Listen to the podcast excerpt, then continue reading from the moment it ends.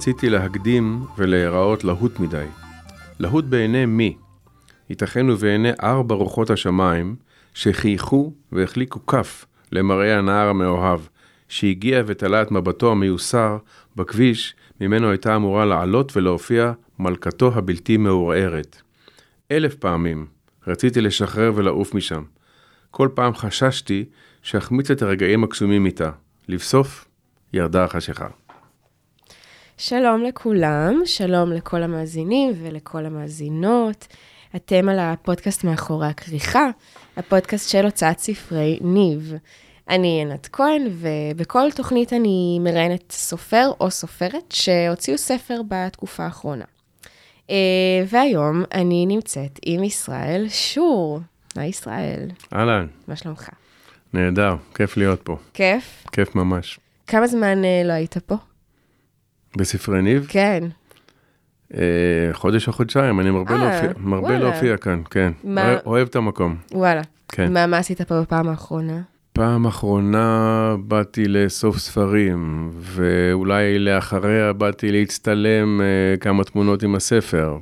ולפני כן באתי אה, לבקר. לא יודע, כל פעם שאני מגיע פה להרצליה, נכנס לבקר. סוג של משפחה, כן, איזה כיף. לגמרי. זה גם, תמיד שאתה בא זה כזה בלי- סביב הספר, וזה נראה לי באמת תמיד מרגש. ככה לבוא בשבילו. וואו, להגיד. המשפט הזה סביב הספר זה כאילו אין, אין התרגשות גדולה כמו להוציא ספר לאוויר העולם. אני לא כן. רוצה לפגוע חס וחלילה ב- בלידה של הילדים שלי או של הנכד שלי. אני לא רוצה להשוות את זה, אבל זה stand alone, העניין של להוציא ספר, אין התרגשות כזאתי. כן, גם- האמת שגם הרבה סופרים מתארים את זה ממש כלידה. כל לגמרי. אמ, אז אני קצת אספר עליך, שהמאזינים ככה יוכלו אה, לקבל איזשהו מושג אה, עם מי אני נמצאת, לפני שככה ניגש ממש אה, פנימה לרעיון. אז ככה אמרת ילדים ונכדים, אז יש לך שלושה ילדים, נכד די טרי, בן חצי שנה, איך קוראים לו? נכון, עמרי, עמרי. אתה עוסק בניהול פרויקטים של בנייה. נכון. סופר ומרצה. אה, אתה כבר כתבת שלושה ספרים, זאת אומרת, היו לך כבר אה, שלוש לידות מהסוג הזה. לגמרי. אה, הספר הראשון שהוצאת הוא ספר ילדים, קוראים לו לאיתי אין אבא, הוא יצא בהוצאת משרד הביטחון. הספר השני, שלוש פרידות, אה, בעצם רומן, ובהוצאת סטימצקי, נכון? נכון, נכון. והספר האחרון יצא פה בהוצאת ספרי ניב, ולשם כך בעיקר התכנסנו לדבר, הוא נקרא סוף סוף הבנתי. שהוא יצא, אה, לא יודעת אם במקרה או שלא במקרה, בערך, אה, הוא נולד כשהנכד נולד, כשעמרי נולד, פחות או יותר באותו חודש, פלוס מינוס. הקדים, הקדים את עמרי קצת, הקדים את עמרי, כן, תקופה של לידות. אבל כן, אבל פחות חשוב מעמרי הספר. כן. אמ, אז האמת היא שאני לא נוטה לעשות את זה יותר מדי, אבל אני חושבת שפה זה רלוונטי, אה, ככה בעקבות השיחה שהייתה לנו קצת מקודם. בוא ספר ככה בקצרה אה, על הספרים הקודמים דווקא, לפני שניגש אה, לדבר על אה, סוף סוף הבנתי. יש את אה, עינבה ואת שלוש פרדות שהוצאת לפני. אה, הספר הראשון, הראשון שנקרא באמת לאיתי אין אבא, אה, יצא בשנת 97, אבל מי שעוסק בס, ב, אה, ב, בכתיבה ובספרי ניב יש הרבה מאוד כאלה, יודע שזה שהוא יצא ב-97 לא אומר ש, שזה התחיל ונגמר ב-97, זה התחיל שנים רבות קודם לכן. הלידות של הספרים שלי הן תמיד, הן תמיד ארוכות מאוד. הספר, אה, מטבע הדברים, אה, בספרים שלי זה סיפורים אה, אוטוביוגרפיים, אישיים. הוא סיפור על היכרותי עם אימא של איתי, אלמנת טייס. איתי התייתם מאביו הטייס כשהיה בן ארבעה חודשים, ואני הכרתי אותם כשאיתי היה בן שלוש. אימא שלו ואני התאחדנו, ותקופה קצרה אחרי זה גם נולדו תאומים, בן ובת, והפכנו למשפחה uh, של זוג הורים וארבעה ילדים. מהמם. הספר השני נקרא שלוש פרדות. אה, שלוש פרדות אה, הוא רומן אה, סוחף, אה, אינטנסיבי, אה, אישי מאוד, אה, אפילו בקצוות קצת אירוטי, על החיים שלי. אה, שלוש פרדות שמתנקזות לחורף 2004, רומן, אישה ואבא ש... אה, ואמרתי מסתיימים, אבל אה, נעלמים מחיי באותה שנה, בסוף 2004. והספר השלישי, שנקרא סוף סוף הבנתי, שיצא באוקטובר 2021, שוב תהליך ארוך מאוד של כתיבה ועריכה וחזרה. זה ריכוז של כמה עשרות סיפורים קצרים. שהם סיפורים שאני כותב מזה עשר שנים בעיתון המקומי של קיסריה, שנקרא חדשות קיסריה.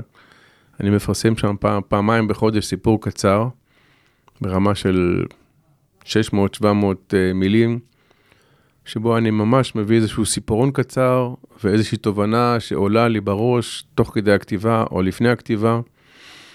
אה, שאני חושב אה, שיש בה כדי אה, להצטרף לאיזשהו מסע או לאיזושהי דרך או לאיזושהי הנחיית דרך, גם של הקוראים שלי, למרות שהסיפורים נכתבים בגוף ראשון, אני מספר רק על עצמי, אני לא הופך את עצמי לאיזשהו גורו או מנטור שאומר, אני עשיתי ככה, תעשו גם אתם, אלא ממש משתף מתוך הלב, בתקווה שאם זה ייגע במישהו, אז זה יהווה, עבורו את מה שזה מהווה עבורי. ואמרת לי ככה, לפני שהתחלנו את ההקלטה, שזה לא משהו שהיה אה, בחוץ. זה לא, זאת אומרת, אנשים אה, בהתחלה לא ידעו שאתה כותב על עצמך. למשל, אה, שלוש פרדות. מישהו לא ממש קרוב אליך לא הבין שמדובר על החיים שלך, שזה אתה, זה שחווית שלוש פרדות מפירוק של נישואין, של רומן ומוות של אבא. ואז זה בעצם, אז יצאת עם זה החוצה. אז בוא, בוא ספר על זה קצת. כאילו, אה, למ, קודם כל, למה בעצם הסתרת אה, את זה, ואיך זה היה לצאת עם זה החוצה? קודם כל, אם הסתרתי את זה, למשל את הרומן, אז אני אה, נמצא במקום מאוד טוב ב, באנושות, כי אני חושב שאחוזים ניכרים מעל 50 אחוז אה, ניהלו או מנהלים רומן ולא מספרים על זה, אז ככה שנמצאתי בחברה טובה. רגע, 50 אחוז מנהלים רומן או 50 אחוז ממי שמנהל רומן לא מספר על זה? לא, אני... אה, אחוזים גדולים מאוד, שלושת רבעי מהאנושות לפחות מנהלים או ניהלו רומן, mm-hmm. ואחוזים קטנים מאוד מאוד מאוד, אם בכלל מדברים על זה, לא כל שכן כותבים על זה. כן. אני... למרות שאתה יודע, סליחה שאני קוטעת אותך, עצם זה שאתה מוציא ספר על הנושא הזה, גם... גם אם uh, אתה אומר, לא, לא, זה לא קשור אליי, אנשים ישאלו, אנשים יחשבו. זאת אומרת, יכול להיות שניסית, uh, רצית אולי שישאלו? מעצם, אותה, מעצם הכתיבה, מעצם הוצאת הספר החוצה, על הנושאים האלה. אני מוכן לאמץ את, ה, את האמירה הזו בלי לחשוב עליה, למרות שאני לא בטוח, ש, okay. אוקיי. שאני לא בטוח שזאת, שזאת הייתה הסיבה. אני, אני מחזיק מעצמי אה, איש אמיץ, אבל לא בתחומים שאנשים אה, נורמליים, אה, אמיצים, בשדה, כמו בשדה הקרב או, ב, או בעסקים, אלא אומץ אה, בתחום של אה, עשית משהו, זה טוב, זה לא טוב, אתה עשית על זה, תהיה אחראי על זה, תגיד, תתייצב מאחורי זה, תסביר, לא תסביר, יש לך הסבר, אין לך הסבר. זה בסדר, זה, זה אתה עשית, זאת אומרת, אני אומר עכשיו את הדברים האלה ממרום uh, גילי, uh, זה לא תמיד היה ככה, אבל, אבל כנראה שלשם uh, חתרתי ושאפתי, וכשלקחתי קורס לכתיבה יוצרת למתחילים, אחר כך גם עשיתי למתקדמים, אז אני זוכר ששאלתי את המורה בקורס, מה מותר לכתוב ומה אסור. Mm. כאילו, אני, אני, אני יושב מול, ה, מול המקלדת וכותב דברים שמאוד מעניינים אותי ונראים לי מעניינים בכלל, והתובנות שלי על אחת כמה וכמה, and yet, אני מספר, אני מדבר על דברים שהשתיקה יפה להם, לפחות אה, אה, על פי איזה שהן אמות מידה אוניברסליות. מה מותר לספר ומה אסור. אני זוכר שהיא אומרת, מסתכלת לי ככה בעיניים, ואומרת לי, תראו, היינו שם 20 ומשהו אה, סטודנטים. אתם צריכים להחליט מה אתם. כשאתם כותבים, אתם צריכים להחליט מה אתם. או שאתם סופרים, או שאתם דופקים חשבון. אם אתם דופקים חשבון, אל תהיו סופרים.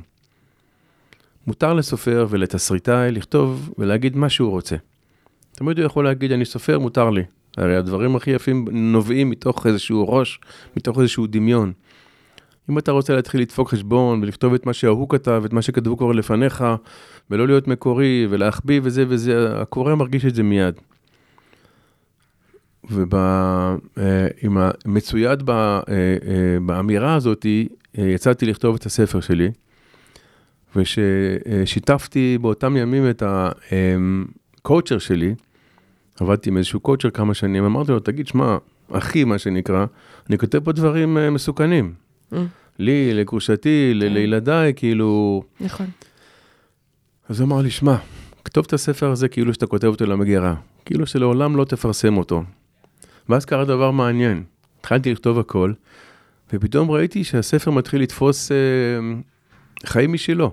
על איזה ספר אתה מדבר? על שלוש פרידות. Mm-hmm. פתאום ראיתי שהספר מקבל חיים משלו, נשמה משלו, ממש נוצר איזשהו דיאלוג ביני לבין הספר. הייתי שואל את הספר, את זה לכתוב, והוא היה אומר לי, הייתי שומע את זה ככה, ממש אה, נופלות לי תובנות לתוך התודעה, בטח שאנחנו, בטח שאנחנו כותבים את זה. אני זוכר גם שכש... כאילו הוא היה עוד ישות. כן, ממש, ממש היה ישות. ישות. זה, זה מה ש... לכן אני כל כך אומר לאנשים, אל תדפקו חשבון, פשוט תנו, תנו, תנו לתודעה, תנו ליקום, תנו, לא יודע, לעולמות אחרים, תנו, תנו לנשמה שלכם להוביל אותם, להוביל אתכם לאן שהיא, לאן שהיא רוצה, כי משם מתגלים הדברים הכי, הכי מרתקים והכי מעניינים. Mm-hmm. וזהו, והתחלתי לכתוב uh, מה שבא לי, בידיעה שאני מסיים את הכתיבה, דוחף את הספר למגירה, mm. ובזה נגמר הסיפור, את שלי עשיתי. ואז בשלב מסוים הספר, הספר התחיל ככה להביע עמדות uh, מנוגדות. בזמן שהוא שם במגירה. בזמן שהוא נכתב בראשי. אה, כן, כן, כן. כן, שהוא, uh, שצריך, שהוא יצא ושהוא יצא כמו, ש, כמו שזה. Mm-hmm. אני זוכר אפילו שסטימצקי נתנו לי אפשרות uh, לעשות uh, uh, מסיבת השקה באחת מחנויות סטימצקי ברחבי הארץ, להביא איזה 20-25 איש לאחת החנויות, להביא כמה קרקרים ועוגיות ואיזשהו בקבוק למברוסקו ולעשות השקה, ואז אני שומע את הספר אומר, לא עבדנו כל כך קשה בשביל שנעשה השקה בחנות של סטימצקי. אנחנו הולכים ל... לאולם. Mm. ובאמת שכרנו אולם uh, במלון בתל אביב ועשינו השקה, עשינו, כן, הספר ואני, okay. אבל, אני ומשפחתי עשינו השקה כראוי, כמו שצריך. וזה הכוח שיש uh, לספרים, למילה הכתובה, וצריך, uh, אני תמיד אומר, צריך או אומץ או טיפשות להקשיב לדיאלוגים האלה. יש גבול דק, כן. אני חושבת, בין אומץ כן. לטיפשות. אתה יודע, תוך כדי שאתה מדבר, חשבתי על הסדרה... עוד מעט בטח תבין את ההקשר שאני עושה. החדשה של אביב גפן. שמעת על הסדרה הזאת? ראית אותה? אה, שמעתי עליה, וראיתי קצת את הפרומו שהיה אה, בחדשות ערוץ 2, אבל... אה, אז, אז היא נקראת שנות הירח. נעזוב בצד את הביקורת שיש עליה. סדרה שהוא כותב על תחילת הקריירה שלו. והוא בעצם כותב הסדרה כתובה עליו, אבל מן הסתם על כל הדמויות בחייו, וגם לא מעט על אבא שלו, והרבה ביקורת על אבא שלו. ואני חושבת על זה ש... שאבא שלו רואה את זה, שהילדים שלו רואים את הסדרה, ויראו את הסדרה. ואני חושבת עליך ועל המשפחה שלך, ושהם יכולים לקרוא את הספר, וגם אם הם לא קוראים, הם יודעים שהוא שם בחוץ. ואיך אתה עם, ה... עם הדבר הזה, עם המחשבה הזאת. בהשקה של שלוש פרידות, החלטתי לקרוא את הדף הראשון של הספר. בדף הראשון של הספר, מי שככה אה, רגיש מאוד לניואנסים של כתיבה ולנושאים שעולים בתוך הספר, אפשר די להבין מהדף הראשון של שלוש פרידות, מה הולך לקרות. Mm-hmm. לא את כל ההשתלשלות העניינים, שאחר כך יש שם הרבה מאוד אה, מורכבויות, אבל את היחסים שיש בין אה, אותו גבר שנמצא במיטה עם אשתו, ו... ובחרתי להקריא את הספר הזה, שיש שם אפילו איזשהו, אה, אה, איזשהו תזכורת לתשוקתו של הגבר לאשתו ששוכבת עם הגב אליו. וכשגמרתי להקריא את זה, ושלושת ילדיי יושבים שם, והאחים שלי כותבים שם, אה, יושבים שם גם כן, אז קיבלתי למחרת אימייל רוגז, כועס, מאחד האחים שלי, איך בחרתי להקריא קטע כזה בהשקה, כשהילדים שלי יש, mm. יושבים שם ומקשיבים לזה. Mm-hmm. כי היה לו מאוד מאוד לא נוח עם העניין הזה. במבחן התוצאה, היחסים שלי עם הילדים שלי הם מצוינים. עם מה שאמרתי, עם מה שכתבתי, עם מה שעשיתי, עם מה שפרסמתי, ולא שלא עברנו דברים uh, בדרך, כולנו, מי לא עובר. Mm-hmm. אבל במבחן התוצאה יחסים uh, מצוינים, ואפילו, את יודעת, בימי הולדת, אתה מקבל, מי שמקבל, מי שטרח ועמל, יודע שבימי ההולדת בדרך כלל מקבלים מהילדים את הברכות, שמה הם באמת חושבים עליך. כל, ה... כל השנה הם כועסים, וכן, ולא, ותבוא, ולא עשית, וכן עשית, אבל הילדים שלי לפחות בימי ההולדת כותבים לי את מה שהם חושבים עליי באמת. ומדי שנה אני מקבל מהם אה, ברכה על, על אומץ הלב שלי ועל השונות, השונות, היותי אה, פורץ דרך, יזם, עצמאי, אמיץ אה, וכן הלאה וכן הלאה וכן הלאה. אז כנראה שאולי משהו, טובות דבר אני כן עושה טוב. איזה כיף. כן, מאוד. אתה רואה את הכתיבה כתהליך טיפולי, תרפויטי? וואו, איזה שאלה גדולה. איזה שאלה. תקשיבי, אני עושה סדנאות לכתיבה אינטואיטיבית. מעניין. אני נותן בתחילת, ה... אחרי איזושהי הצגה קצרה, אני נותן נושא לכתיבה, כשאני בוחר אותו, שבדרך כלל אני מביא אותו מראש, או שאני חש את הקבוצה ופשוט נופל לי הנושא לראש, ואני מעלה את הנושא כמו למשל, אה, איזה כעסים יש לנו על ההורים שלנו, או למה אני נמצא במקום שאני נמצא ולא במקום שאני רוצה להיות, ואנשים כותבים את החיים שלהם, ואין סדנה שלפחות 50% ממנה לא פורצים בבכי. וואו. וזה תהליך תרפויטי כזה שלא פעם קם מישהו בסדנה ואומר, תקשיב, אני חמש שנים בטיפול, מה שעשיתי פה בארבע שעות לא עשיתי בעשר שנות טיפול. מדהים. ואני בכלל מרגיש שבכתיבה שלי, הגעתי למקומות, בסיפורים כאילו, למקומות שבחיים לא הייתי מגיע, ואני בן אדם שמפנק את עצמו בטיפולים, שאנשים הולכים לעיסוי של הגוף, אני הולך לעיסוי של הנפש. דפנטלי. מדהים. שווה לכתוב. שווה מאוד לכתוב. Uh, ולגבי הספר הזה, סוף סוף הבנתי. אז uh, על, מה, על מה אתה כותב uh, בעיקר?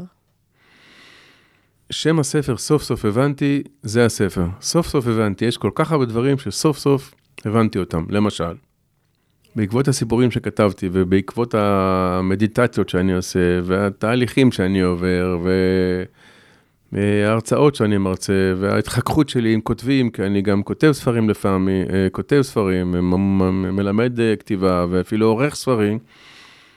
מצאתי למשל איזשהו, איזשהו נרטיב, איזשהו, איזשהו מעגל מסוים שתמיד עניין אותי, כי אני שואל כל הזמן דברים, שאלות שם, ואני לא מקבל דברים כמובן מאליהם שמופיעים בסביבתי או בתודעה שלי, וזה למשל, למה סביבי יש כל כך הרבה אנשים כועסים? למה אני כל כך כועס? על מה אני כל כך כועס? כל כך הרבה שנים כעסתי. ועל מה אנשים סביבי כל כך כועסים? וניסיתי לח, לח, לחשוב על מה יושב הכעס. הגעתי למסקנה שכעס זה רגש משני, זה לא רגש נכון. מקורי. רגש מקורי זה אהבה, שמחה, אה, אבל יש המון רגשות משניים, שההבדל ביניהם הוא שרגש ראשי זה רגש שנמצא אצל כולנו, מופיע בעקבות איזשהו אירוע, מסו... אירוע מסוים, מגיע לגבהים שהוא מגיע, בין אם זה אה, יגון, אה, עצב או שמחה, ונעלם כשהאירוע עובר. רגש משני, כמו כעס למשל, הו-הו-הו, הוא מגיע, הוא יכול להישאר איתנו וסביבנו לתקופה ארוכה מאוד, כי הוא יושב על משהו, והמשהו הזה כל הזמן מפעיל אותו, וכל הזמן נותן לו אנרגיה מחודשת. אז ניסיתי, ניסיתי לבדוק על מה יושב כעס. אז אצל כל אחד הוא יושב על משהו אחר. יחד עם זאת, יש משהו משותף לכל בני האדם, וזה שזה יושב על תחושת קורבנות. כשאנחנו קורבנים של איזושהי סיטואציה, אנחנו כועסים עליה. זאת אומרת, אם אנחנו יושבים באיזשהו דיון ורוצים להגיד משהו וכל פעם חותכים אותנו, אז אנחנו חשים שלא נותנים לנו להתבטא, אנחנו לא מספיק חשובים, אנחנו מרגישים קורבן של הסיטואציה ואנחנו כועסים. והקורבנות, על מה יושבת הקורבנות? גם זה גם זה איזשהו סוג של רגש משני, כי אני מרגיש קורבן של איזשהו... של ערך עצמי ירוד, ביטחון עצמי ירוד. זה, זה שווה ערך לקורבנות, אבל זה, לא, זה יושב על משהו אה, נעלה מזה. אוקיי. וזה חוסר לקיחת אחריות, אי לקיחת אחריות. מי שלא לוקח אחריות על כל מיני מצבים בחיים שלו, מרגיש קורבן. Mm-hmm. מרגיש קורבן, הוא כועס. ולאחרונה הגעתי שזה לא נגמר בלקיחת אחריות, זה ממשיך הלאה למקום של לקיחת מנהיגות. Mm. וכן הלאה וכן הלאה, אני Mhm. יכול להמשיך ולדבר על זה, אבל לא לשם כך התכנסנו, אבל אני רק רוצה להגיד שהספר הזה הוא, הוא אוסף של תובנות, ניתן סיפור ממש אה, קצר מהילדות שלי. כשהיינו ילדים, אז uh, uh, גדלתי בקיבוץ, איזה ו- קיבוץ? קיבוץ שובל, שהוא קיבוץ בדרום, אה, יותר מפורסם היום בזה שהוא שוכן מול העיירה הבדואית רהט, Mm. מאשר מאותו קיבוץ אה, בדרום. מהמם. בכל אופן, בגיל, אה, גילאים צעירים חיפשנו כל הזמן איך לעשות בלאגן. כמה שיותר. חיפשנו ריגושים, והיינו אה, בלילות החופש הגדול גונבים אה, ג'יפ מרכז גידולי השדה, ויוצאים אה, לחפש ארנבות בשדות, רודפים אחרי ארנבות עם הג'יפ. וערב אחד, מאוחר בלילה, יצאנו ו- ו- ו- ונסענו ככה עם הג'יפ בין, אה, בין אה, שני צידי הדרך, שמשני צידי הדרך הייתה כמה שיבולים גבוהות בגובה של מטר בערך, והארנבת ככה פתאום יצאה מאחד מצידי הדרך, מהחיטה הגבוהה הזו לדרך, ואנחנו מתחילים לרדוף אחריה. ואנחנו מאיצים, מגיעים למהירויות גבוהות של 30, 40 ו-50 קילומטר לשעה, והארנבת מתקדמת במהירות לפנינו. ואז פתאום אני אומר לנהג שישב לידי, שיושב לידי, עצור שנייה את האוטו. אומר לי, מה פתאום היא תברח? אמרתי לו, עצור רגע. והוא עצר את האוטו, וכעבור כמה מטרים שהארנבת המשיכה לרוץ, היא נעצרה. ולא רק שהיא נעצרה, ואנחנו נשארנו ככה לעמוד עם מנוע ככה מטרטר בשקט, פתאום היא הסתובבה והתחילה לחזור לכיוון הג'יפ. שלנו. ואז, אה, את יודעת, שהיינו בני, לא יודע, 15, 16, אני זוכר את הסיטואציה הזאת, אבל לא הבנתי מה המשמעות של זה. וכשבגרתי, אז הבאתי את זה לעולם העסקים. ואמרתי שכשאנחנו אה, מחפשים הזדמנויות, אני בתחום הנדל"ן, אני כל הזמן מחפש הזדמנויות בנדל"ן, בין אם זה לקנות נכסים, בין אם זה למכור נכסים. אז ראיתי שאם אני אה, מחפש למכור דירה למשל, ואני כל כך נואש עם מכירת הדירה, וכל כך אה, אה, נואש מבחינה כספית, שאני עושה הכל כדי להביא את הקונה לדירה, וכשהוא כבר סוף סוף מגיע לדירה, אני מתנפל עליו כמוצא שלל רב, ו- ומשכנע אותו בכל צורה, ובעצם מפגין סוג של אה, נואשות כן, כלפי הקונה. וכמובן שזה מרחיק אותו. נכון.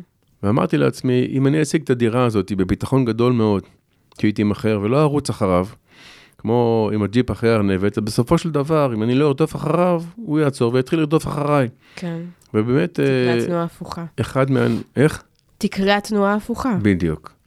ובאמת, באחת הסיטואציות שהייתי צריך למכור אה, נכס אה, במקום שבאמת כבר הייתי חייב למכור אותו, ורדפתי אחרי זה שנים.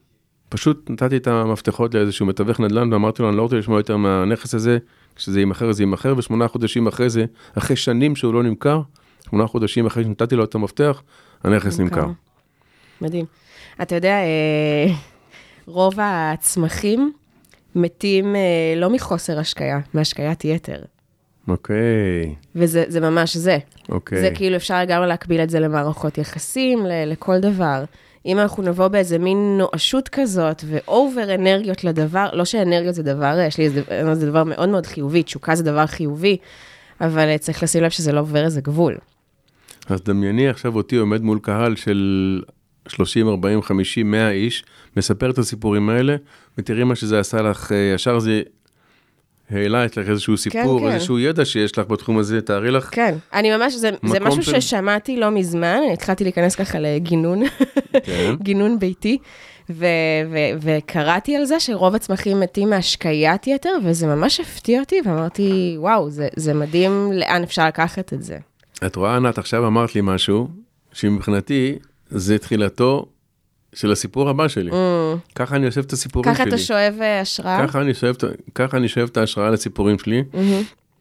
אפילו... זה במ- מגיע קודם מהתובנה, כאילו קודם יש תובנה ואז מגיע סיפור, או קודם יש סיפור ואז מגיעות התובנות? איך זה קורה אצלך?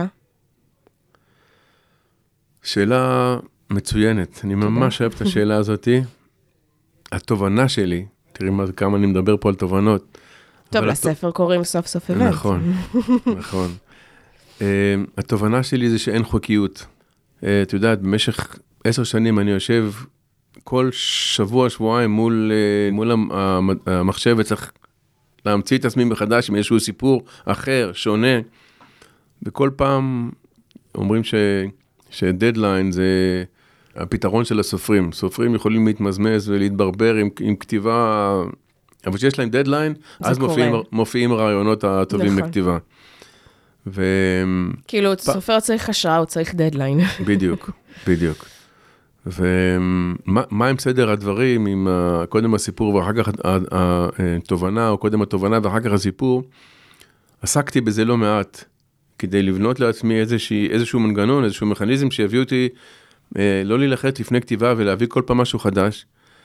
והיום אני יודע שיש לי דיאלוג כל כך אה, עוצמתי וכל כך חשוף וכל כך משוחרר עם היקום או עם עצמי או עם הנשמה שלי, שאני כבר לא נלחץ מזה שאני צריך לכתוב משהו. אני אגיד לך אפילו יותר מזה, אני אקח את זה אפילו יותר רחוק. ואימא שלי נפטרה לפני חודשיים, ובת 97 היא הייתה. וכל השנים היו לי יחסים מאוד מיוחדים איתה, של אהבה באמת והערכה, וכל השנים אני, כל שנה, שנתיים אני מחליף את הדברים שאני ארצה להגיד לה כשאני אעמוד uh, על קברה. וכל פעם, כל שנה שהדברים התחלפו בדברים אחרים, אמרתי, יו, אבל לא זכרתי את מה שרציתי להגיד לפני שנה ולפני שנתיים. וכשהיא נפטרה, אז uh, ברגע שקיבלנו את הידיעה, אה, הייתי, חזרתי הביתה ואמרתי, טוב, אני יושב עכשיו על המחשב ואני כותב. ולא הצלחתי לכתוב שום דבר שמצא חן בעיניי. ואני זוכר שדיברתי עם זוגתי ומיכל, ואמרתי לה, אני, אני, כאילו, אני, אני עובד עצות, אני, וכבר היה, לא יודע, תשע בערב ועשר, ולמחרת בבוקר צריכים לקום אה, ובסוף הלכתי ב-12 לישון כשאני לא יודע, שאני לא מרוצה מה שכתבתי. ובשלוש בבוקר התעוררתי, ניגשתי למחשב, ובשעה כתבתי את כל מה שרציתי להגיד, זה היה הכי מדויק בעולם. אם אתה משחרר את עצמך מכל הסיפורים הקטנים האלה שמנהלים לך את הראש, שניטעו לך בתודעה בגיל צעיר, ואתה באמת באמת סומך על עצמך, וזה לא דבר שמופיע ביום אחד, זה לא תהליך שמתחיל ונגמר בבת אחת, זה איזשהו תהליך, אבל אם אתה באמת משחרר את עצמך, וכל הסיפורים הקטנים שמופיעים, שאני לא יודע לכתוב, ושלא יאהבו את מה שאני כותב, ושזה לא מעניין אף אחד, ושהשפה שלי לא מספיק גבוהה, וכל מיני דברים כאלה, זה סתם סיפורים. אם אתה באמת מזקק את עצמך ויושב אצלך ומתרגל את זה פעם אחרי פעם אחרי פעם, בסופו של דבר כותב מתוך התמסרות לנשמה שלך ולדיאלוג שלך עם היקום, שם מגיעים הטקסטים הכי טובים. טוב, אתה כבר אה, מוביל, אה, מוביל אותי לשאלה אה, של הטיפ לסופרים מתחילים. אז, אז יש את זה, את מה שאמרת עכשיו. יש לך עוד טיפ לסופרים מתחילים?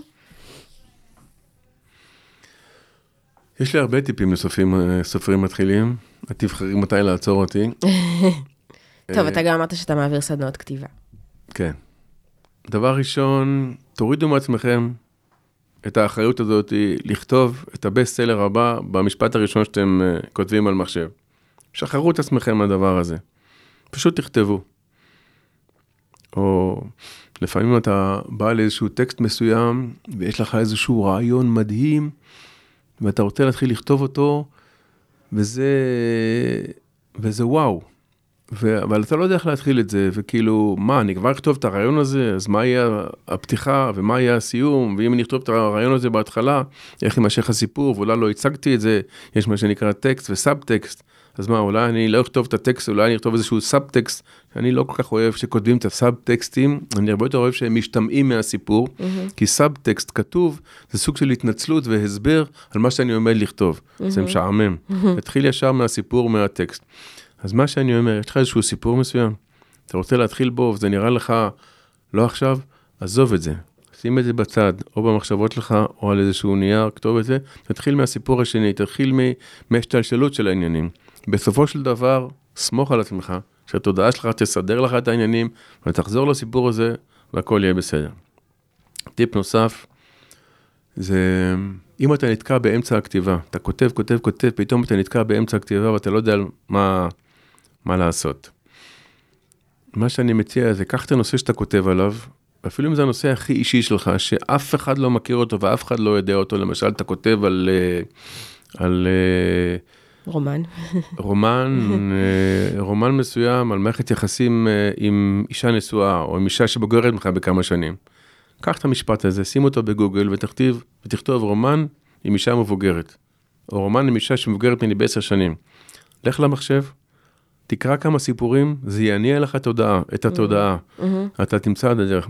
יש רק בעיה אחת בדבר הזה, זה שאנשים שעושים את זה מתמכרים לזה.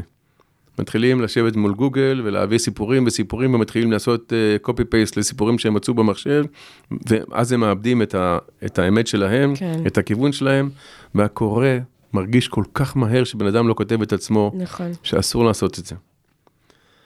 וטיפ נוסף, זה לפעמים אתם כותבים וכותבים ונורא מתלהבים מעצמכם וכותבים את עצמכם וכותבים וכותבים וכותבים וכותבים וב-10 בלילה, 12 בלילה, 2 בלילה, 7 בבוקר, מגיעים לקלאמקס של הסיפור ווואו איזה יופי וזה. וכשאתם חוזרים לסיפור הזה למחרת או משהו, אין לכם מה לכתוב, כבר הגעתם לסוף. Mm. ובגלל זה אני מציע לפעמים, למי שזה קורה, לא להגיע עד הסוף. לכתוב משהו, לכתוב עוד משהו, ולעזוב את זה. סמוך על התודעה שלך ועל הנשמה, הם יחזירו אותך למקום. אל תכתוב את הכי הכי הכי שאתה יכול, הגעת לסוף, תניח את זה כמה רגעים לפני זה, תניח את זה שניים שלושה סיפורים או משפטים לפני זה ותחזור על זה אחר כך, שיהיה לך מאיפה להניע, שיהיה לך איזשהו סטארט כזה שממנו, ואני יכול כמובן להמשיך ולהגיד עוד הרבה הרבה מהטיפים טוב, שאני שוב, נותן, טוב, שוב, אתה מעביר סדנות. שאני נותן אה, בסדנות, אבל, אני, אבל הכי חשוב, זה כאילו באמת, אני אומר תמיד גם לעצמי כל הזמן, לשחרר את הלחץ הזה, כי את יודעת, התודעה, אני, אני תמיד אומר בהרצאות שלי, שתפקידה של התודעה זה לטמטם אותנו. זה התפקיד המוצר של תודעה, של לטמטם אותנו. ומי שהולך עם זה, מי שמקשיב לזה, מי שמאזין לזה, מי שזורם עם זה, אז, אז יוצא מטומטם. Mm-hmm. צריך להקשיב ללב, ומה שהוא אומר זה בסדר, ולשחרר ופשוט לעשות. אין שום דרך להתגבר על דחיינות וזה, מאשר פשוט לעשות. Mm-hmm. גם אם זה לא יוצא בהתחלה, אמרתי, הבסט סלר הבא של... כן. וגם משהו שככה עולה אה, בין השורות מהדברים שאתה אומר לאורך כל הראיון, זה לסמוך, נכון? הדברים בסוף מסתדרים. כן. זה משהו שככה הרגשתי ממך, שאתה מנסה בעצם להגיד. אני, את יודעת, אני לא, לא, אני מעדיף תמיד לדבר על דברים שאני אומר ולא על דברים שאחרים אומרים, אבל אני מוכרח לצטט פה את אה, ניסים ממון, שלקחתי כמה וכמה הרצאות שלו וסדנאות שלו, ותמיד הוא אומר בסוף ההרצאות שלו, החיים יפים, מותר ליהנות, הכל בסדר. כאילו זה מין משפטים כאלה קלישאתיים, פשוטים וזה, אבל אם אתה חושב על כל משפט ומשפט, החיים באמת יפים, ומותר ליהנות, mm-hmm. והכל בסדר. כן. כאילו, אתה תמיד צריך, כשאתה נתקע בכל מיני משפטים כאלה של מה, אבל אני לא אצליח, ו- ואני לא יודע, ועוד לא כתבתי אף פעם, לשחרר, ומעולם... לשחרר okay. ולסמוך. לשחרר ולסמוך. לסמוך, כי כשאתה מתחיל לסמוך זה ממכר, כי אתה, כי יש על מי לסמוך. כן. כל אחד מאיתנו, אף אחד לא, אף אחד לא שונה מאחרים, זה רק mm-hmm. הסיפורים. Uh, ישראל, איפה אפשר לקנות את הספר? את הספר סוף סוף הבנתי, אפשר לקנות בשני אופנים. או כמובן באתר של ספרי ניב, mm-hmm. סוף סוף הבנתי. ואז אפשר לקנות אותו גם אה, בנייר וגם בפורמט דיגיטלי. גם דיגיטלי, כן, וגם מודפס. וכמובן שאפשר לקנות אה, דרכי, לחפש אותי, לחפש אותי בפייסבוק, ישראל שור באנגלית, S-H-U-R, אה, וליצור איתי קשר בדרך המסנג'ר, או... טלפון? בשמחה. רוצה להגיד אותו? כן. גם אה, נכתוב אותו. כן, הטלפון של שלי זה